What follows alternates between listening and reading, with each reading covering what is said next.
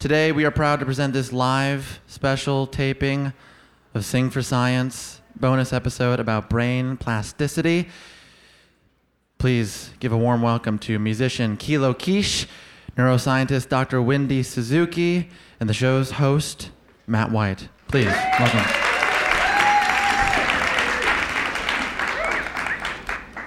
If you want to change your brain, the best and easiest thing to do is learn something new.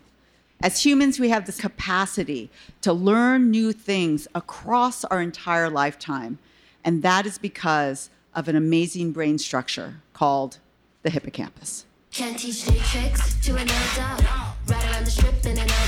Teach new tricks to an. Never leash, be your. Been around the block, but you missed out. Never sit and stay for a picture. Never picture. A penny lap and lick. Welcome to Sing for Science, the show where musicians and scientists talk about music and science. I'm your host, Matt White. Each week, we'll talk about a song by our guest artist and how it connects with our guest scientist's area of expertise. Today, we'll be speaking with multidisciplinary artist and performer Kilo Kish. Quiche has collaborated with everyone from Gorillaz to Childish Gambino and earned heaps of praise from Pitchfork, the New York Times, and Vogue. Her latest single is called New Tricks Art, Aesthetics, and Money. And the song's hook is built around the expression that you can't teach an old dog new tricks. Also joining us is NYU neuroscientist Dr. Wendy Suzuki. Wendy is recognized as one of the top researchers in her field and is the best selling author of the book Healthy Brain, Happy Life. Her 2017 TED Talk on the brain changing benefits of exercise has more than 55 million views, and she continues to work to spread the understanding of how we can use principles of brain plasticity to transform our lives for the better. The title of today's episode on the podcast is New Tricks How the Brain Can Reshape Itself in Response to Its Environment. Hello, Kilo, Kish, and Wendy. Thanks for coming on the show. Hello. Thanks for having us. So, I'd like to start out, and, and though we're just talking about this one line in particular, I want to say that this song has such incredible lyrics, just start to finish. Thank you. So, I, I would like to hear more about kind of what informed it and what's it about, how it came together. yeah, so New Tricks is really just about not wanting to conform to the need to create so much content as an artist. I feel like in the past couple of years, the need for content has just like skyrocketed, and it's been tough to kind of keep up with the need to be constantly posting or to keep delivering snippets or TikToks or every potential, you know, platform. It's kind of daunting, so I kind of made a song just about my frustration with that and the need for artists to constantly produce. Right, and as an independent artist, it's like all falls on your shoulders to produce. Yeah, it can be a lot, especially you have your work that you need to make, of course, like your music, and then there's like the additional level of so much more things just to get people to be able to see it and pay attention.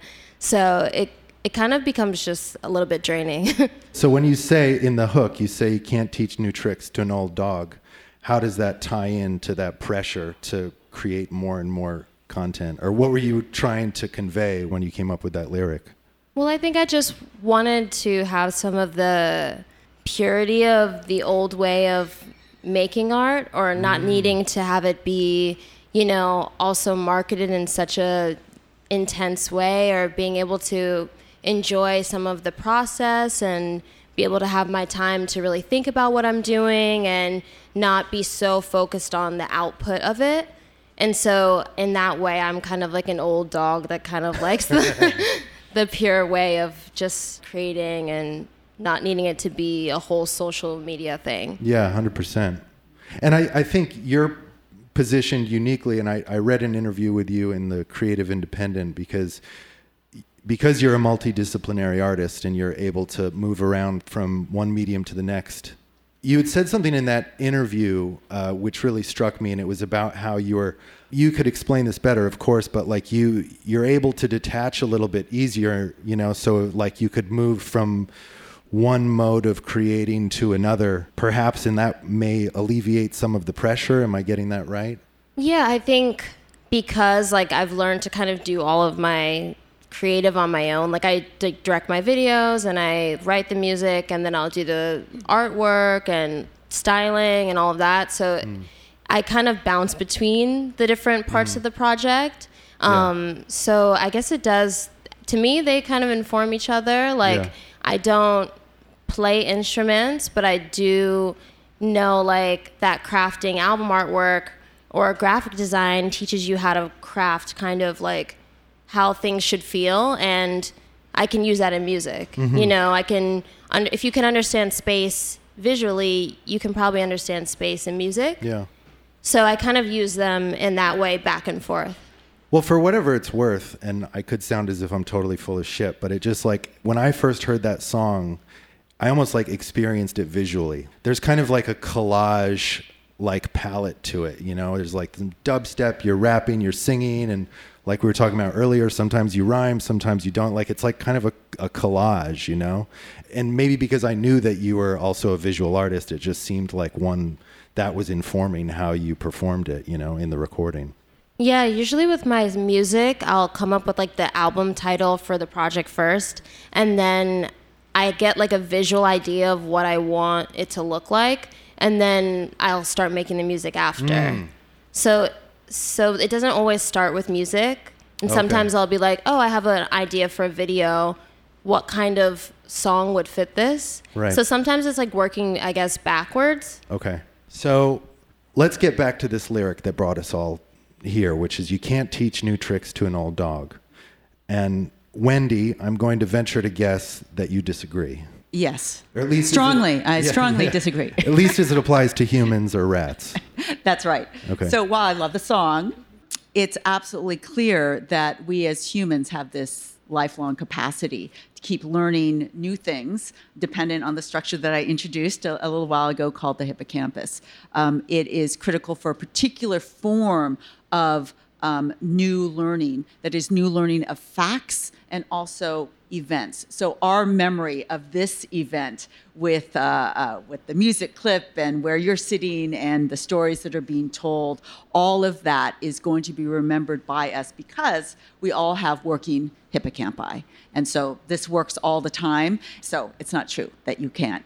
Right, because so that's a fallacy. Because I felt like when I was growing up, they just said that like you stop making neurons once you become an adult. But that's, Well, that's that is almost totally true. Okay. Uh, except in one place, or two places. One of the places is the hippocampus. Okay. So all of us have brand new brain cells, shiny new brain cells being born in the hippocampus, a structure critical for your ability to form new new memories for facts and events. So I'm going to tell you the secret to get even more brain cells in your hippocampus, shiny new brain cells, and that is physical activity.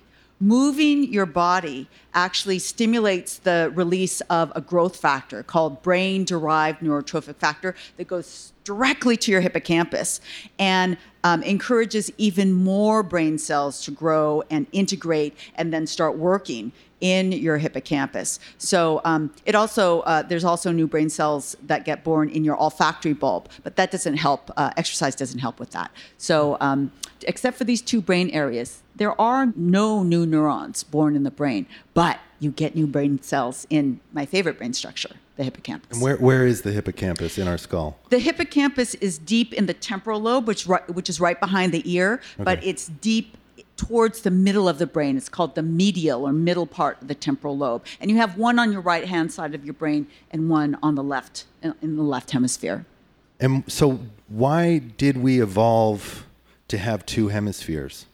Yeah, that's a good question. I mean, there's no clear answer to that.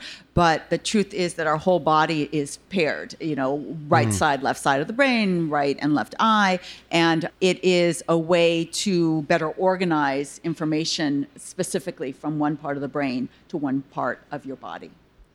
So, when we're talking about brain plasticity, we're, we're talking primarily about memory formation, or at least that's the best instance. So, brain plasticity refers to the ability of the brain to form new circuits or to change its circuitry is, is the basic definition. But there's actually two flavors of brain plasticity. There's positive brain plasticity, where new circuits are formed, new things are learned, among many other things. But there's also negative brain plasticity. So if there is stress associated with all the Instagram posts that you have to do and all the TikToks you have to do, um, uh, stress, anxiety uh, can actually lead to negative brain plasticity, the uh, uh, destruction of, of uh, um, dendrites and circuits in your brain. So, you know, you have to be careful. There are things that can benefit your brain, like exercise. There are things that can be very detrimental, like high levels of stress, anxiety. So, like a feedback loop of negative self-talk would that's how you'd classify that? Uh, you know, stress. Stress is there's so many different things that that cause stress uh, in your life. Uh, physical threats, uh, worry about threats that might happen. Um, all those things that can lead to that stress response, that fight or flight response. Uh, and we all have that. That's part of our natural kind of protective mechanism. But if you have it high for a very, very long time, that's when you can start to get negative uh, effects and negative brain plasticity to affect your brain structures. Right, and you make a really important point in the book, which is that physiologically, a brain, we don't know how to distinguish between whether or not, like, there is a, a bear uh, about to attack us, or we have a research paper due or something. Right, right. So worry about that oncoming uh, event or or global warming or or a virus that might get us. That worry can act uh, the same way as the real threat. If we did have the virus there to or, or a bear there to actually attack us, that is. Um, uh, you'd think our brain would have evolved to work better than that, but but it hasn't, and that has caused significant rise in our level of both depression and anxiety um, Yeah. since the pandemic started. So, is there any evidence to suggest that as we evolve, that we would be able to distinguish between like a real life-threatening situation and something that is kind of momentary stress? Yeah, I mean, I think as we personally evolve and think about, you know, um, um, am I going to let worry over this thing that may or not, may not happen, uh, you know, take over my life? One can learn not to have those kinds of things have such a big effect. Yes, there's there's definite, uh, you know, that's what therapists are, are good for. Yeah, right, of course. so, you were talking earlier about the importance of exercise and how you can improve brain plasticity. What are some other key points? Because so much of Wendy's work is devoted to helping us uh, self improve with better understanding of, of brain plasticity. So, please give us a primer about how we can use it. Sure.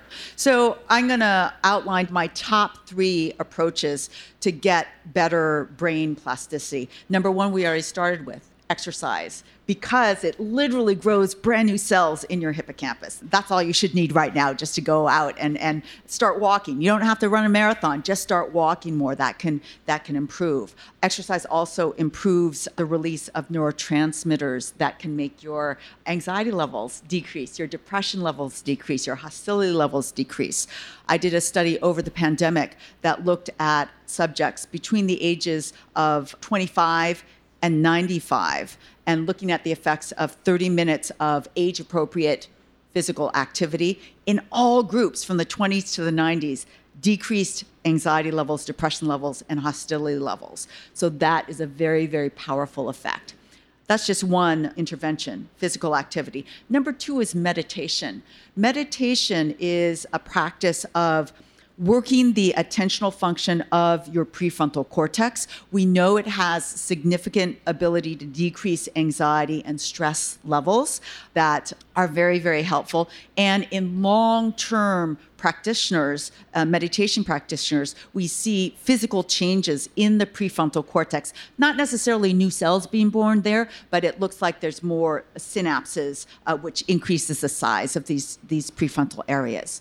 And then the third amazing tool to think about if you want to bring more positive brain plasticity in your life is mindset, the power of mindset, which is basically your belief system. And here's my favorite story about mindset. This was a study done by Alia Crum, a, a famous psychologist at Stanford. She went into those big hotels with hundreds of floors And in one big hotel, she went in and told the hotel workers that are changing the sheets and cleaning the rooms, she said, actually, the Surgeon General did a study on your level of activity and identified that you're actually working more than the average that you need to be healthy. You're, you're doing a really good job. And the other same high rise, they told them some innocuous thing about work hours. Three months later, the group of people that had been told that their level of activity was approved by the Surgeon General, they lost more weight, they had a lower hip to waist ratio and better job satisfaction. That is, their belief system, their mindset changed their physiology.